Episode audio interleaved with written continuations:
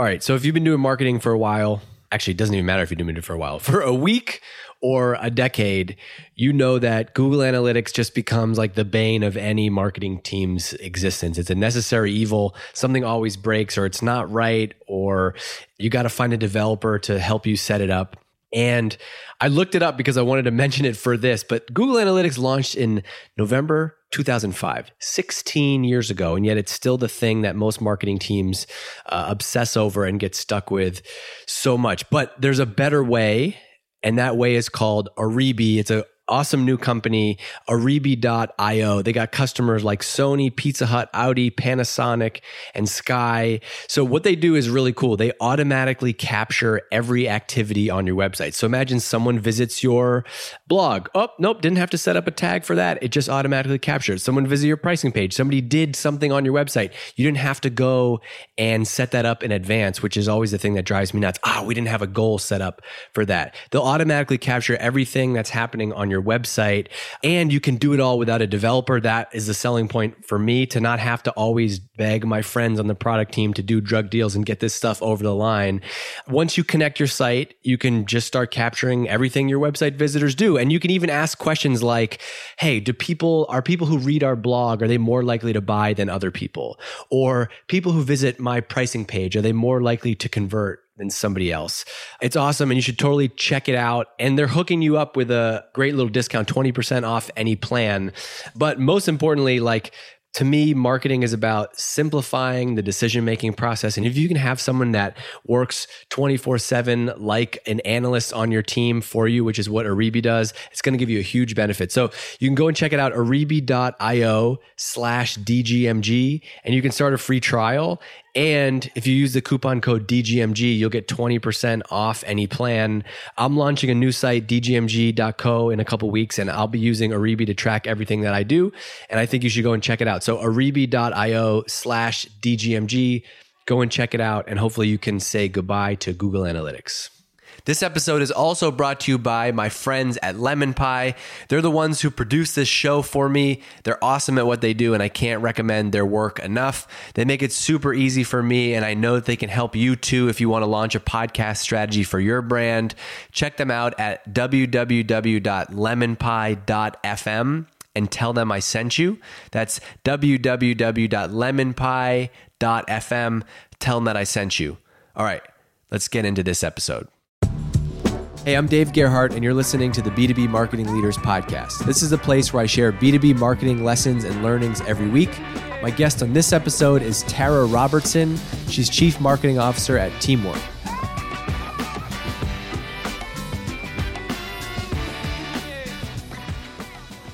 Okay, Tara, thanks for doing this. I'm so happy to finally get to connect with you. We're both up in Vermont now, so shout out to Vermont. I saw Vermont was trending on Twitter today, and I don't know why. Leave it alone. It's nice up here. We should find out. Yeah, we should find out.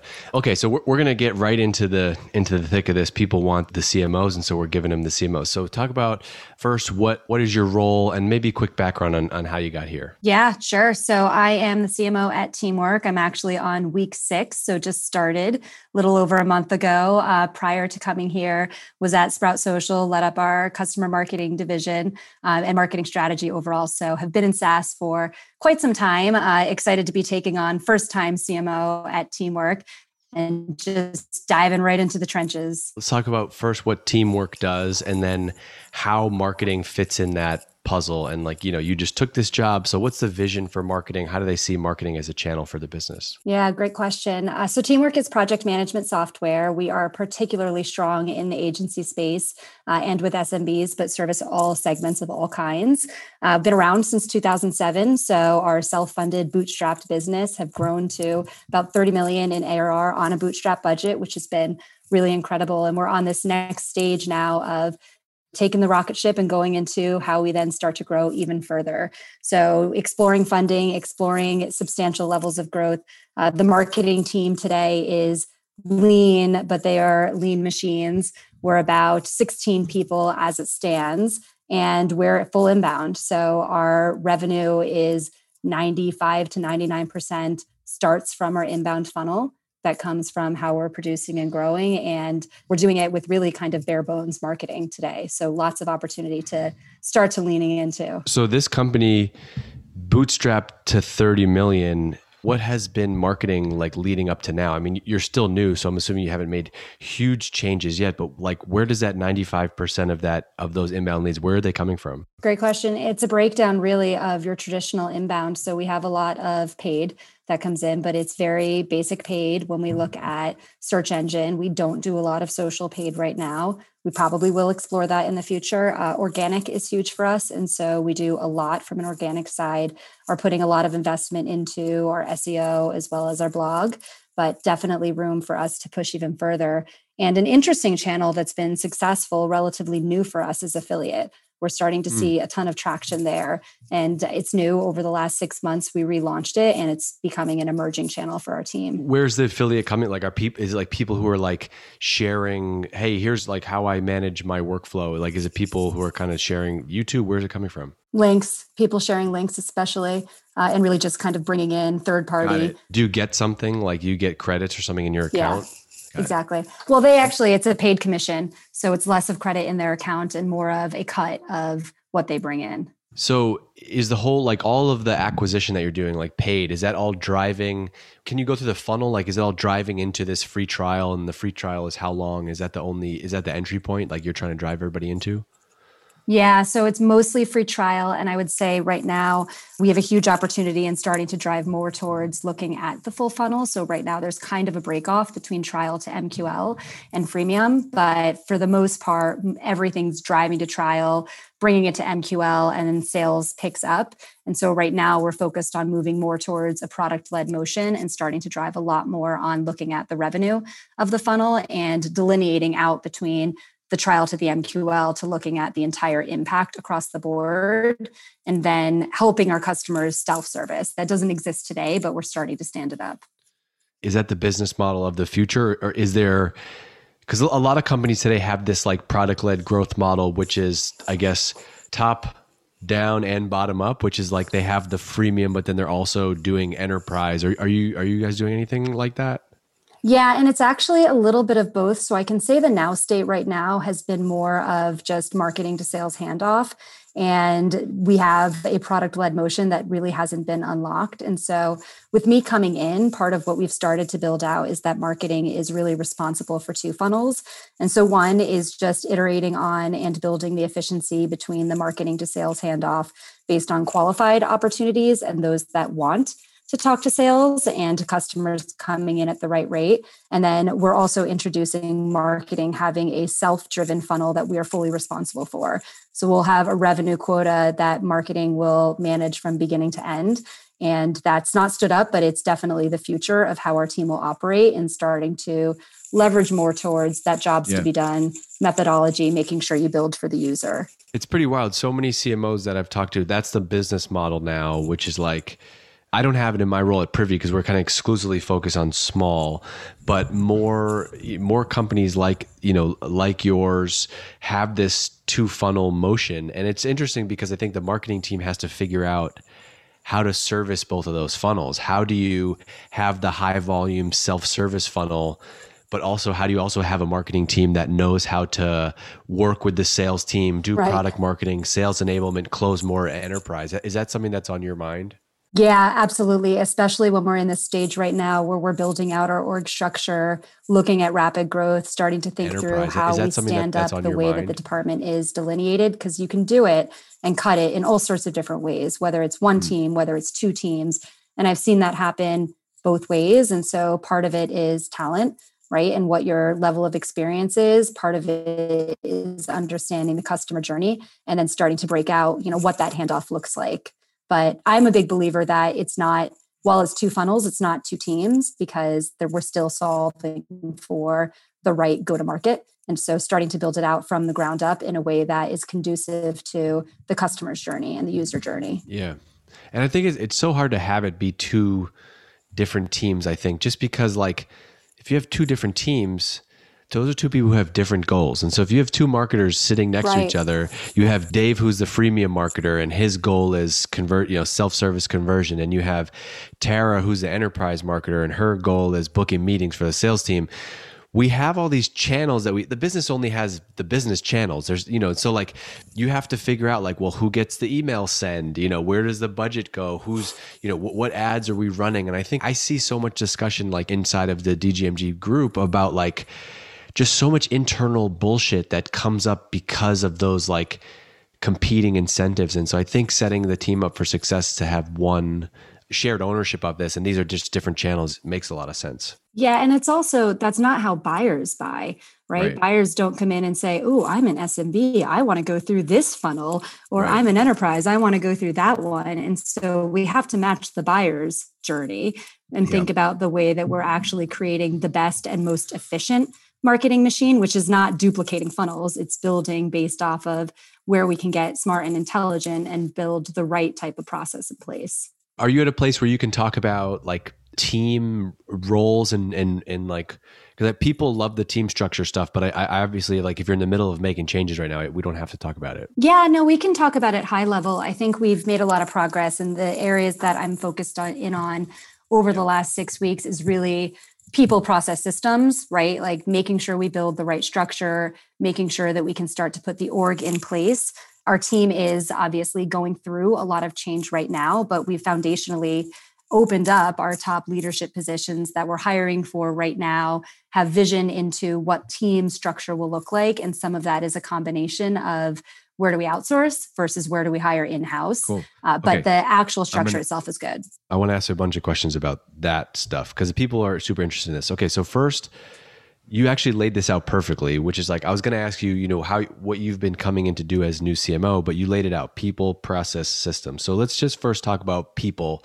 What's your vision? I'm using vision because it's still, happening right now. How do you see the team laying out? You're the CMO.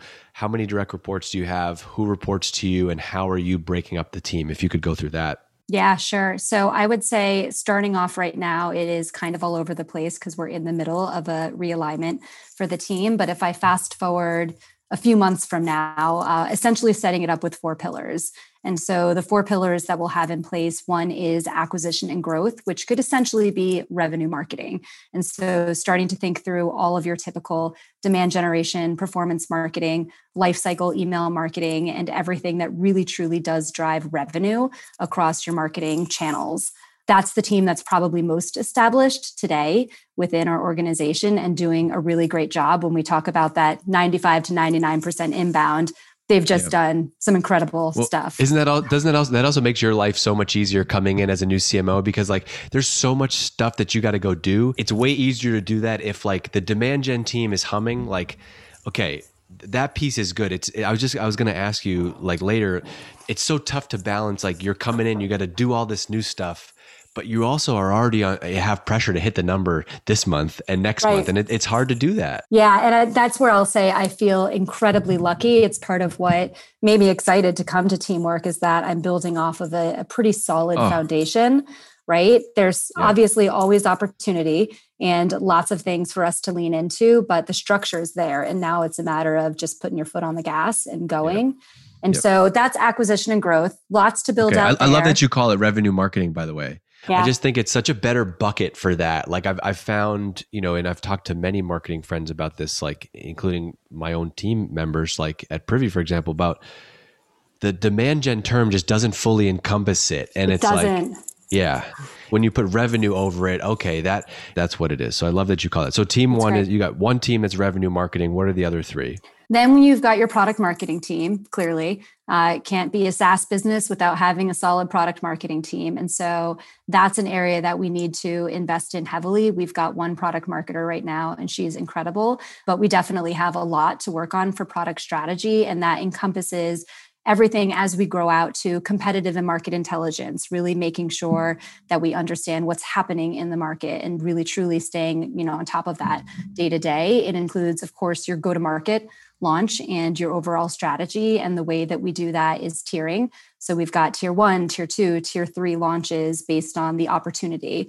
And then we also, within our product marketing team, will be looking at adoption and our alignment to our growth org. So this is a partnership, right, between your acquisition and growth team and your product growth team on how we think about things like onboarding, retention, and all of that automation that comes into that customer journey on each side of the funnel. And so staying very close to that. So that's our product marketing team. Team number 3, brand and communications, does not exist today. So that is one that, you know, fascinating and interesting that, you know, we've been very, very focused on demand gen, but this is where, as we talk about the opportunity to scale, really building out a true brand and communications team that's focused on how do we drive the right awareness and perception in the market. Employer brand is a big one that we'll definitely start to lean into and think about bringing a lot of our personality to our social, bringing a lot of our personality to the business and growing out in that area. And then, of course, communications and starting to think about what our take is for areas like public relations, or thinking about even your internal communications and that importance as you grow and scale as a business. Great. And then what's the 4th team? 4th team is the team I am really excited about, is actually building a marketing, revenue, ops, and analytics team. And so traditionally, they have lived so often under an acquisition or a growth team as well. But I actually want to separate them out because we're working on building a cross-squad RevOps function within the business. And so having the team that we bring in here be truly a partner to all of marketing, but also a partner to sales, a partner to product, a partner to finance, and building out a squad to where we're looking at one data point, one funnel, well, our 2 funnels, and aligned around the way we're reporting on that across the entire business so that it's not specifically focused on over-engineering to something like just demand gen and thinking about that entire marketing revenue operations that we need to scale. Yeah, that's awesome. So revenue marketing, product marketing, brand and comms, and revenue ops. So first on the rev ops role, is that team going to also do like, because a lot of times this role, when ops has been centralized, I've seen it before, they also, there's like CS, you know, there's customer success and there's support. Are they going to do that, or is this specific to the sales and marketing org that RevOps is going to focus on? Great question. So ideally, when you think about RevOps, it's not necessarily just sitting under marketing, like you mentioned. Right. We don't have a CRO. We're not ready for that kind of a role within our business. And so for us, it's really actually standing up a RevOps squad. And so what this person will be is the partner for marketing and focused more on the marketing side of the house, but then partnering with the RevOps person in sales and the RevOps person in CS and the RevOps person in finance. And that way they're all working together to solve the main hard problems that we need to solve as a business. And then when we get to things like our QBRs or MBRs, we're all speaking the same language and we're looking at the same data that's coming to us from our counterparts that are functional leaders within our departments, but truly their team is working in that squad. Have you had this role before, like in prior lives, and that's why you're bringing it? I would say if we were to do it differently in prior roles, we probably would have moved to RevOps faster, because that's where I think you end up actually having some of that marketing and sales friction that exists in so many different businesses where you look at what's marketing on the hook for, what's sales on the hook for. You know, it's funny that I've changed my opinion a lot on. It's kind of like one of those things that, like, now that I am responsible for leading the team as opposed to doing the work, I've changed my opinion. It's like when you're a kid, you can't stand why your parents do certain things, but then, like, once you have kids, you're like, oh, I know exactly why my mom was pissed about that. I used to be like, you can figure out marketing ops later, like go ship. Mm-hmm. And I still believe in speed, but like as a CMO, like I've just seen it a bunch of times where like the plumbing isn't right, attribution isn't right. And I used to think that was just a bunch of excuses, but now I see where it's like, no, you can't know where to place budget, time, people, channels. You can't do the right plan for the board and the CEO unless you really know the inputs and outputs. And so like I have now shifted to like, that might be the probably second person that I would hire, you know, if I was starting over. Exactly. Yeah. And that's exactly where I'm at too with this, and why I've actually separated them out is like, we have to speak the same language from day one, and we have to build the right data and the right way for us to look at this, because as a CMO, as you mentioned, we're responsible for the business, not necessarily just our function. And the only way for our business to scale and grow is for us to be just dialed in on things like attribution, you know, asking those hard questions together, but making sure that our teams are cross-functionally working. And for me, it's less important that this is a role in marketing. It's a role in marketing today because it needs to exist. But as long as these teams are working together, we're doing the right thing. Yeah, I think it's smart. This episode of B2B Marketing Leaders is brought to you by DGMG. That's my members-only community for B2B marketers. There's over 2,300 members, and it's awesome because it's really like having a sounding board outside of your company. Inside of the group, you can get feedback, recommendations on tools, campaign ideas, and more. I see people ask questions about hiring, team structure, ad targeting, copy feedback. It's incredible. And it's the reason that I'm in the group basically every day sharing stuff too. I feel like it's a group of people I want to be around to get better as a B2B marketer too. And because you're here listening to B2B Marketing Leaders, you can get in the group for just $1 for your first month. And then after that, it's $10 a month. And it's super easy to expense. You could even do an annual. It's like $100 a year. It makes it really easy to send to your CFO. Flies under the radar. It's $100. It's really easy. But there's 10 to 12 new posts every single day, and you can go in there daily, and you can even go and see all the content from last year. I know that if you're in B2B marketing, you will go in there and you'll be like, huh, I get what Dave was talking about. I know you'll see the ROI from the community alone instantly, and even more so now that you can get in there for your first month for just $1. So there's a special link in the show notes of this show where you can go and sign up for $1. Go and check that out. What do you as a CMO want out of that role? Because a lot of marketing ops people are like, how do I shift from like marketing ops to like revenue leader? And so I'm just curious from your seat, what do you expect out of that role?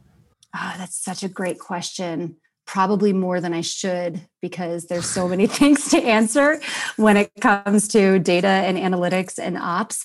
What I would expect is I want somebody that's looking at the data and challenging it, that's looking at how we're performing and making sure that we're asking the right questions, and that we're not necessarily just going off of, you know, here's what we're responsible for, but why? Like, why is that performing in that way? Or why are we driving stronger success in this specific area? And really starting to poke holes in not what the data's been, but what it should be. And then to look outside of the silo, right, of systems or technology, and into what does this need to look like and how do we get there without, you know, like you said, speed is really important, but at the same time, we have to think about, you know, how do we grow and scale? And you just can't do that without great data and great insights. And what I don't want is a bunch of spreadsheets and a bunch of data that's kind of how we're doing it today. What I want is great insights and great visibility, and somebody that's going to challenge me, challenge my team, and challenge the business on what's actually driving revenue, so that we're making smart decisions, not just in channels, but in hiring, in growth, in, you know, all of those different things that we need to be looking at as business leaders. I love that you broke it down that way, because I think you need the tactics, you need, you know, your marketing automation and systems and reporting all set up right.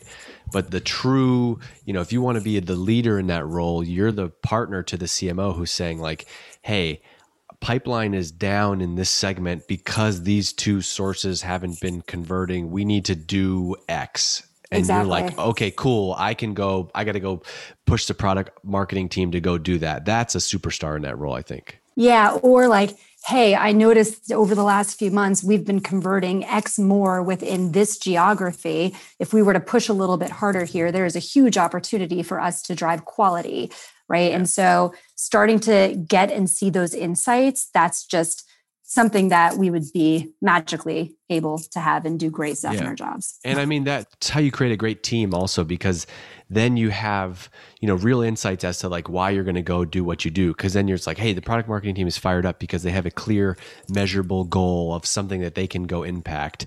Demand gen and revenue team, they know that this new channel that you're testing is working or not working and can make decisions. It really is the glue to everything. Okay, so that's RevOps. I had one, that was my follow-up question there. On the product marketing team, two things that you mentioned that were interesting that I would love to hear you explain more. You said we have three different types of launches: tier 1, tier 2, tier 3. Can you just give some examples of why and what's in those buckets and what that means? Yeah, absolutely. And I will say what's in the buckets, you know, sometimes can be fluid, because it really does depend on what you need when it comes to your go-to-market. But the way I would think about it is impact versus effort. And so if your product team is doing, you know, a great job and continuing to ship product, we want to make sure people know about it.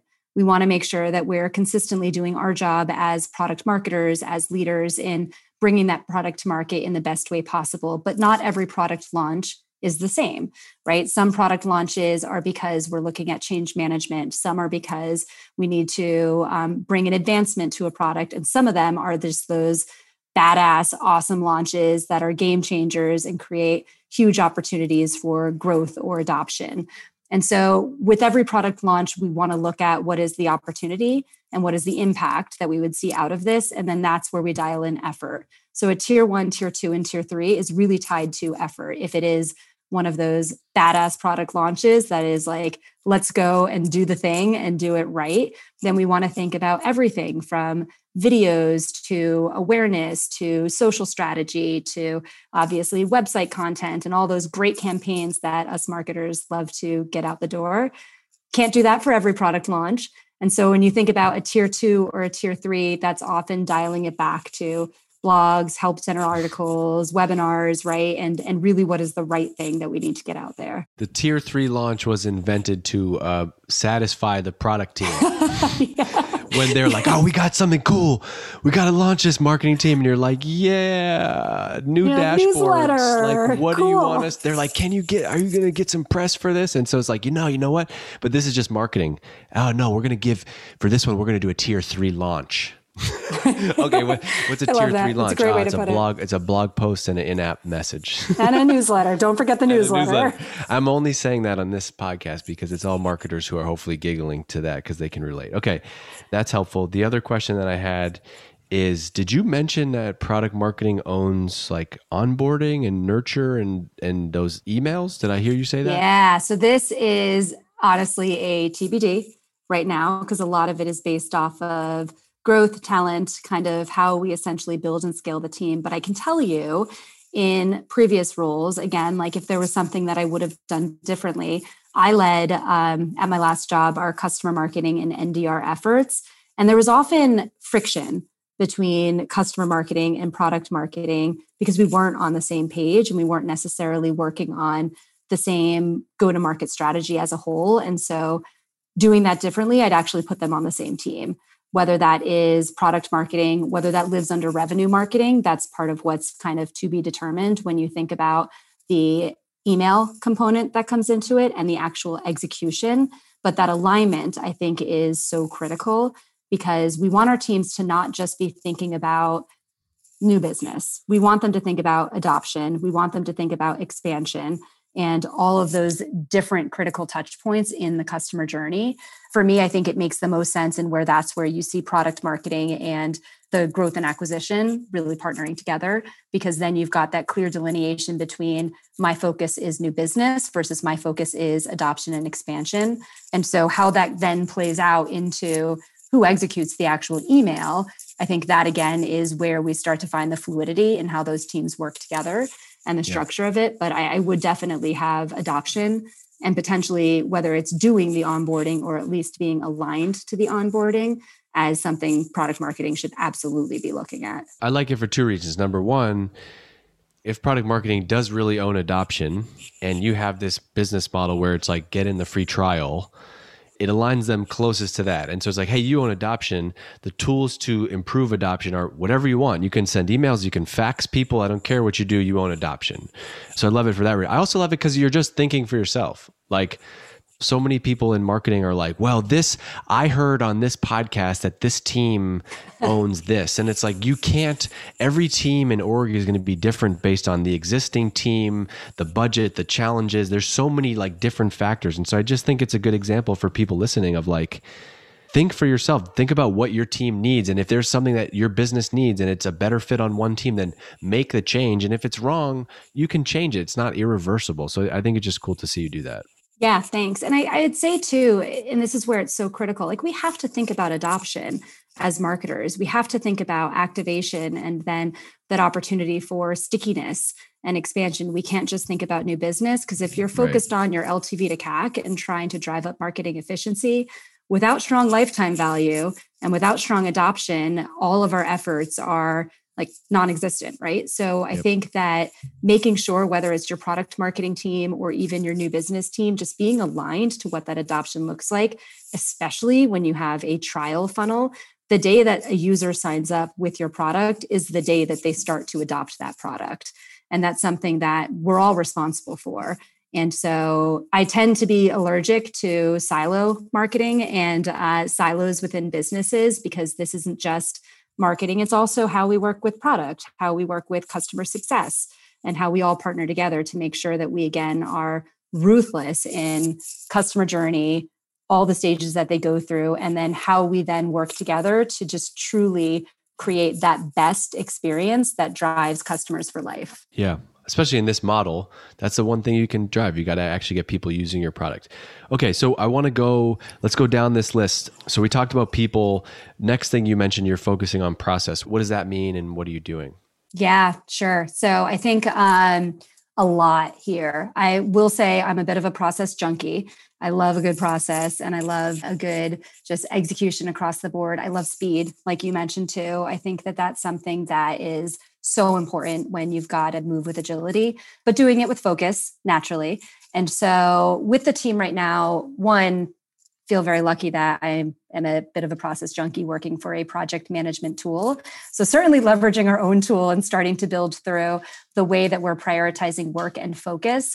First and foremost, that's starting with what is marketing's roadmap this year and really starting to structure around what are the top things we should be doing versus all the things that we're doing today. And so that starts with doing just a general start, stop, continue with everyone and looking at, are there things that we're doing, which everywhere there are things that you're doing that you just don't have to do and need to do, and starting to really pull those to the forefront so that we can drive a little bit more focus to do the most important things brilliantly.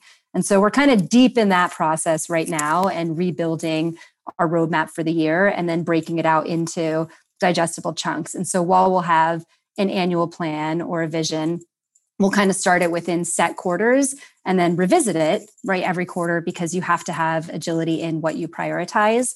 And then as a business, we leverage the EOS model, which is essentially how we build productivity into the team and all of that. So kind of one, adopting it, and then two, working with the team to reshift and refocus. What are some of your rhythms as a CMO? You like to meet with the team once a month. You do direct reports. Can you share some of your kind of recurring meetings?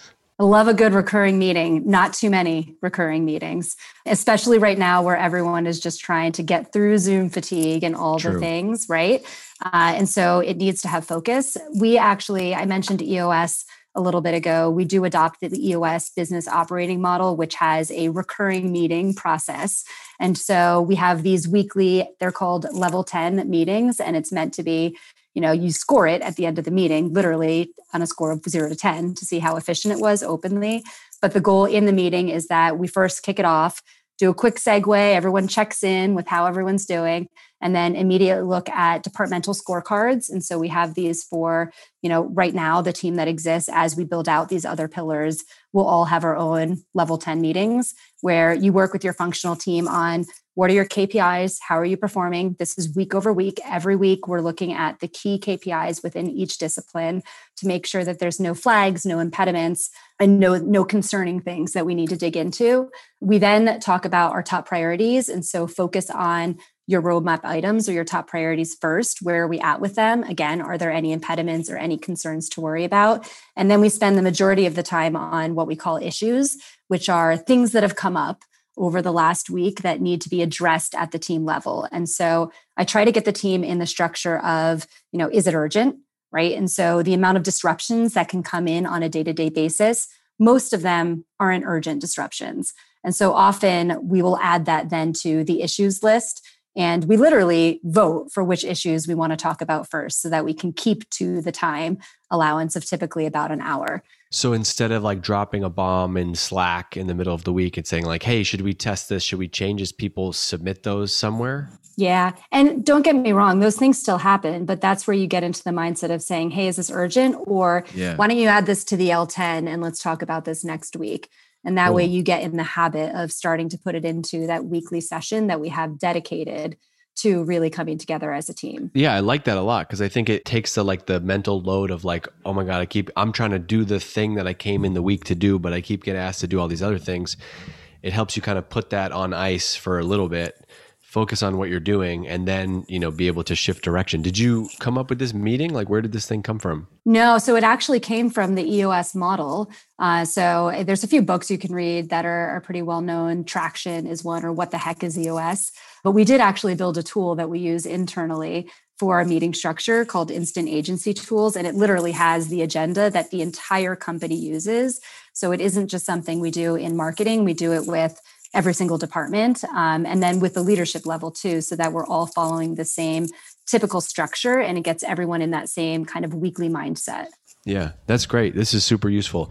You mentioned scorecards for each team. Can you talk about what's on those? How do you do goal setting and how that kind of rolls down from the team goals? Absolutely. And I would say it is different, of course, when it's based on the team. So at the CMO level, and I will say right now, I'm building my leadership team. So we don't have the leadership L10 that we will eventually. The scorecard on there will be very different to the functional scorecard you'll have on the creative team, for example. And so at the CMO/leadership marketing team level, we're really looking at our key KPIs, how many trials. We look at MQLs right now. We'll be looking eventually at PQLs and revenue as we start to lead into those top critical KPIs that we are focused on. As we then get down to the functional team, I'll use creative as a really great example. Our creative team is encompassed by video, design, and website development.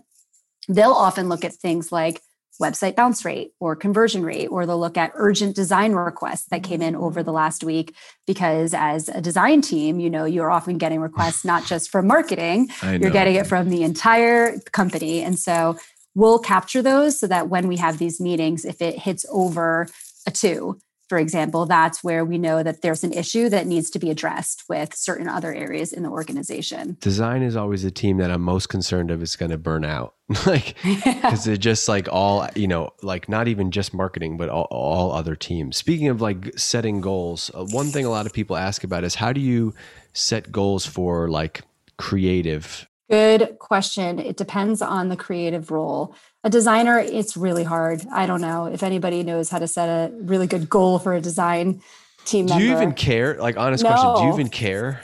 No, I think the thing that I care about is quality with design, right? And so 100%, the business part should come from why are we doing that? I expect that if the revenue team is working on a new landing page, then the person who's going to create that is the designer. They don't own the conversion on I don't know. I think it's just silly. You got to let creative people create, and the other teams just give them the guardrails. I don't care. You just know if it's good stuff or not, and that's how I'm going to measure the team.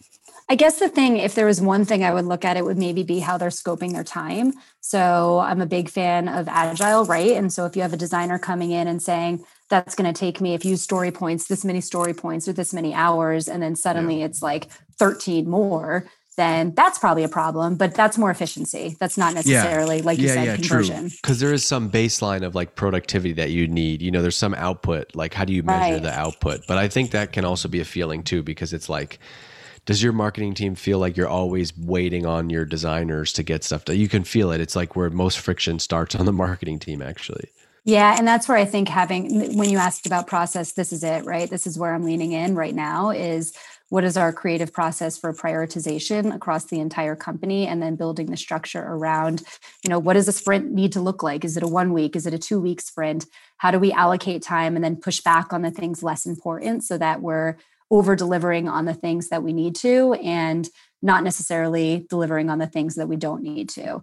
Those become really important with your team because that helps that friction with design saying, I put this project in this long ago and I'm still not seeing anything. If you have a good process in place, it's really communication at that stage. Yep. Okay, Tara, this is amazing, but I'm going to change gears because I want to make sure we get a separate video for you at the end. So for everybody listening on the podcast, Tara just dropped 30 plus minutes of CMO knowledge on you. So I hope you got notes. What we're going to go do now is we're going to hop over into DGMGU and we're going to record a separate video because I want to talk to Tara more personally about her path to becoming a CMO. So that video will be in there. You can go and check it out. Okay. So now we're going to do a separate segment. So talk more directly to like who's watching this video is a bunch of like hungry marketing people who want to be you, who want to be in a CMO seat. What changed in your career to go from like contributor to marketing leader, regardless of title, but like how did you build this career path? It's a great question. And it's been different every stage. So in the early stage, it was that tenacity and the hunger to just ask and say, hey, I'd like to lead this project. Can I? I was lucky and early in my career, I worked at an agency that we were a really small person shop. I was going for my master's in marketing, kind of figuring out this whole inbound marketing thing, you know, at those early days and said, hey, we do this for some of our clients. Let's do this for ourselves. Let me start a department. And did. And I threw myself into the deep end and I learned trial by fire in every possible way. Dave, you talk about this all the time, learning, right?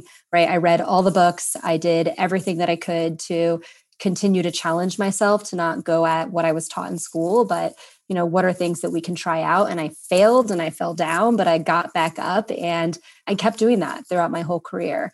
I think as I got further along and that department turned into, you know, a much bigger team and much bigger responsibilities, what changed for me next was my network. And so as I started to enter into SaaS, took on my first, you know, big marketing leadership job, I started to reach out and just ask for help and saw people in the industry that I admired. And one of them is a good friend of both of ours, Kyle Lacey, and you know, asked him like, "Hey, Kyle, can I pick your brain from time to time?" And you know, that started a great friendship and a great connection, and that's been something that I will never take advantage of with anyone in my network. But even today, constantly reaching out and networking and asking. I think I did the same thing with you when you first moved to Vermont. So, like that would be the big thing. Is we will hang out this summer. We will hang out for a walk. Yeah, when this damn disease is over. No kidding. But yeah, I think networking, learning, tenacity. So I think what's so important is like to be able to pair those two things together that you mentioned, like the tenacity, like it's the proactive, like I'm doing my job, but I see this other thing that we could be doing that no one's doing. Unfortunately, I think a lot of people just tend to either just complain about that thing, either they do nothing or complain about it. But I think the best people are like, hey, would it be okay if I go and test this referral program? Nobody's doing it. We don't really have a referral marketing thing going, but I'm going to set it up. That's like part one. But like the super version of that is like, hey, here's an opportunity. Here's what it's going to take. Like, here's how much it's going to cost. I'm going to do it. Here's the dates. Here's the deadline. Here's the expected goal. Like when you can start delivering that proactively to your boss or whoever, it's like, oh, okay. Tara's like, she's hungry. Like she's figured this out. But when you can also pair that with the learning. And so like you're at a company where you get to do those things and test, but you're also like learning from the side. And I also think your point about peer group is so important because we're all doing the same thing. It's like, it's the reason that DGMG has taken off only because it's just like a bunch of B2B marketers talking about it. It's like, you don't get to have that conversation with somebody inside of your company. But I loved, you know, going to like an event like SaaStr or whatever, and you get invited to some lunch and there's 10 other CMOs there only because you're sitting down and you're like, it's like therapy almost. You're like, we're all doing the same thing, going through the different things. And so I think whether you're a marketing manager, director of marketing, VP or CMO, to be able to go and build your peer group like that, is super valuable. Yeah. And I'm going to add one thing to that too. It's getting over the fear, right? Because if you take all of those different components and you couple them into what holds us back and what are the things that stop us from actually asking for that project or asking for that opportunity is the fear of, you know, what if they say no? But the thing that you should really be asking is, what if they say yes? And what could I do with this? And so I think that's the part that it's never been a comfortable thing for me to be in that position to say like, ooh, I'm so hungry and want to start learning this. I've got this tenacity or, ooh, I'm going to reach out to this person that I really admire in the space. I feel super confident doing it. Like they're all scary. And so it's just facing that fear head on and saying, I want this for myself. And in order to get there, I know that I need help. And so just ask for it. What's the worst thing that happens? They say no, or they don't respond. Still not a horrible thing. If you're intimidated by somebody and you're going to if you're like, this doesn't mean like go reach out to the CMO of Salesforce and say like, hey, can I pick your brain? Like find somebody who you can actually like, who would actually say yes. And like, who's doing a similar thing to you and start there. And then through that person, oh yeah, you got to meet, hey, Tara, you know, Dave, like, you know, Kyle, okay, you should meet Dave. Like that stuff happens. How do you have to think about marketing if you want to be a successful marketing leader? Like what's the shift that has to change from like, I'm the content person to I'm running marketing, or I'm the solo demand gen person to I'm now running marketing? What has to change from a mindset perspective? Oh, I love that you've put it as mindset, because I think mindset is so much of it. Everyone talks about functional expertise. What are the things that you have to do to be great at your job?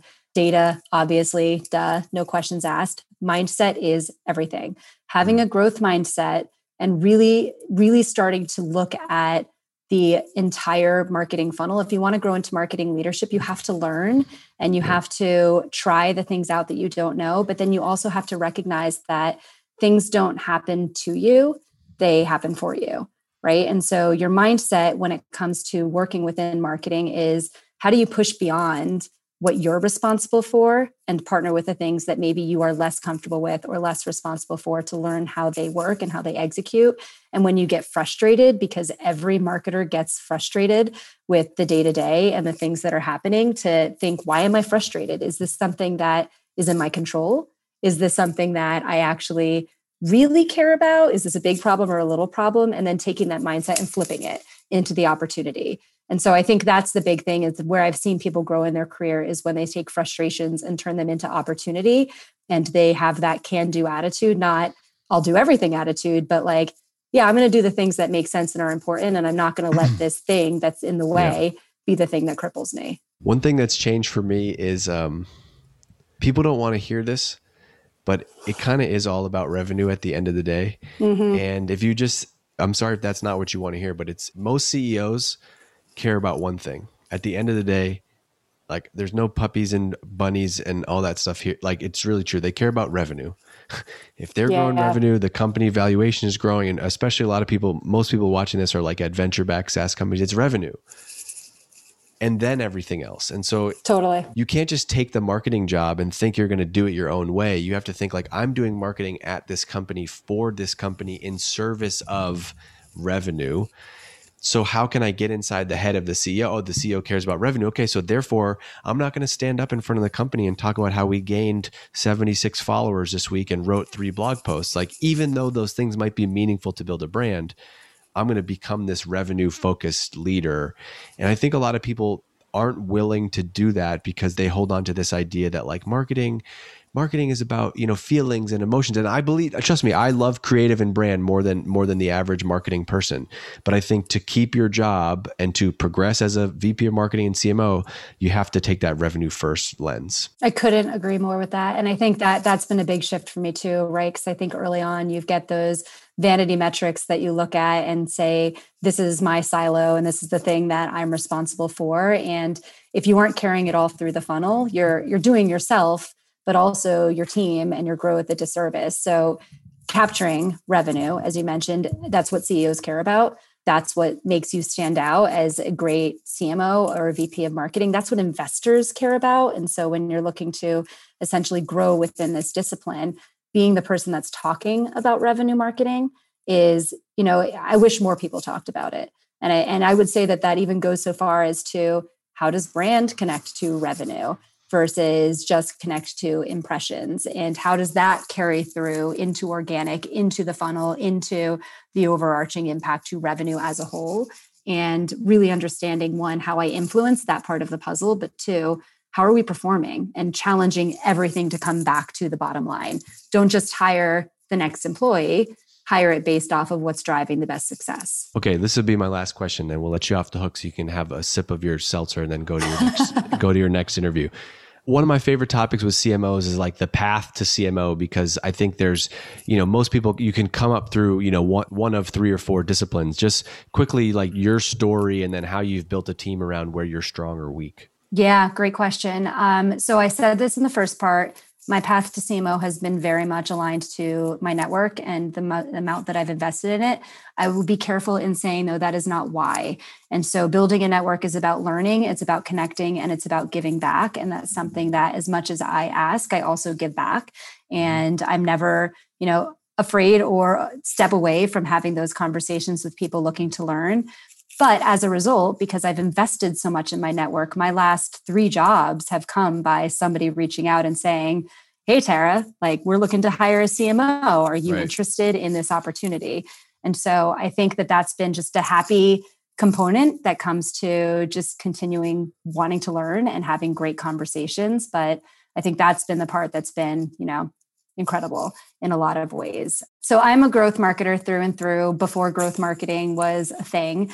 I am obsessed with voice of customer and spending time with truly understanding qualitative, quantitative, matching them together, and then driving conversion across every stage of the funnel. So where I'm not strong, to your point before, is I'm not a brand marketer. I don't really even truly understand, but I know the importance that it brings in. I'm also not an analyst. I love data and I love strategy and insights and being able to, see the full picture and then poke holes in it. But those are the areas that I've had to invest in, having a very strong analyst, having someone that's very strong in brand, and even, product marketing. I'm a big believer of hire people smarter than you because you learn from them. And also you can't be great at everything. And so being at the CMO level doesn't mean that I know how to do everything. I can understand it and I can speak to it, but I think that's where you have to find really strong functional leaders to help support those different areas. And even as a growth marketer, there's also areas that I'm learning. And so I've always believed in kind of hiring team members that you can learn from together, less hierarchy and more team effort across the board. But yeah, I would say growth through and through. Love it. Okay, Tara, you're awesome. Thank you for doing this. I appreciate you. You got to go back to being a CMO. We'll plug you. We'll plug the company, all that stuff. I appreciate you. And hopefully we'll get a chance to hang out later this summer. Yeah, that sounds good. Well, thanks so much. And looking forward to any questions that anyone has. Feel free to send them my way. Hey, thanks for listening to this episode of the B2B Marketing Leaders Podcast. If you got something out of this episode, then I know you'll get even more out of DGMG. That's my members only community for B2B marketers. There's over 2,300 members in there right now. And it's awesome because it's really like having a sounding board outside of your company as a marketer. Inside of the group, you can get feedback, recommendations on tools, on vendors. You can get campaign ideas. I've seen people post, hey, what do you think of this ad? Do you think this copy would work? Is anybody using this new tool? What do you think of this vendor? And it's the reason that I'm in the group basically every day sharing my own stuff too, because it's just a community I want to be a part of. And because you're here listening to B2B Marketing Leaders, I got a special deal for you. You can get in the group for just $1 for your first month. After that, it's $10 a month. And let's be honest, it's super easy to expense at your company. It'll fly under the radar. There's 10 to 12 new posts every single day, and you can go back and see all the posts since the beginning of time. I know that if you're in B2B marketing, you'll see the ROI from the community instantly, and that's why I want you to join for $1. I want to make it a no-brainer. So go and check it out. There's a link in the show notes of this episode, a special link just for you to go and join for $1.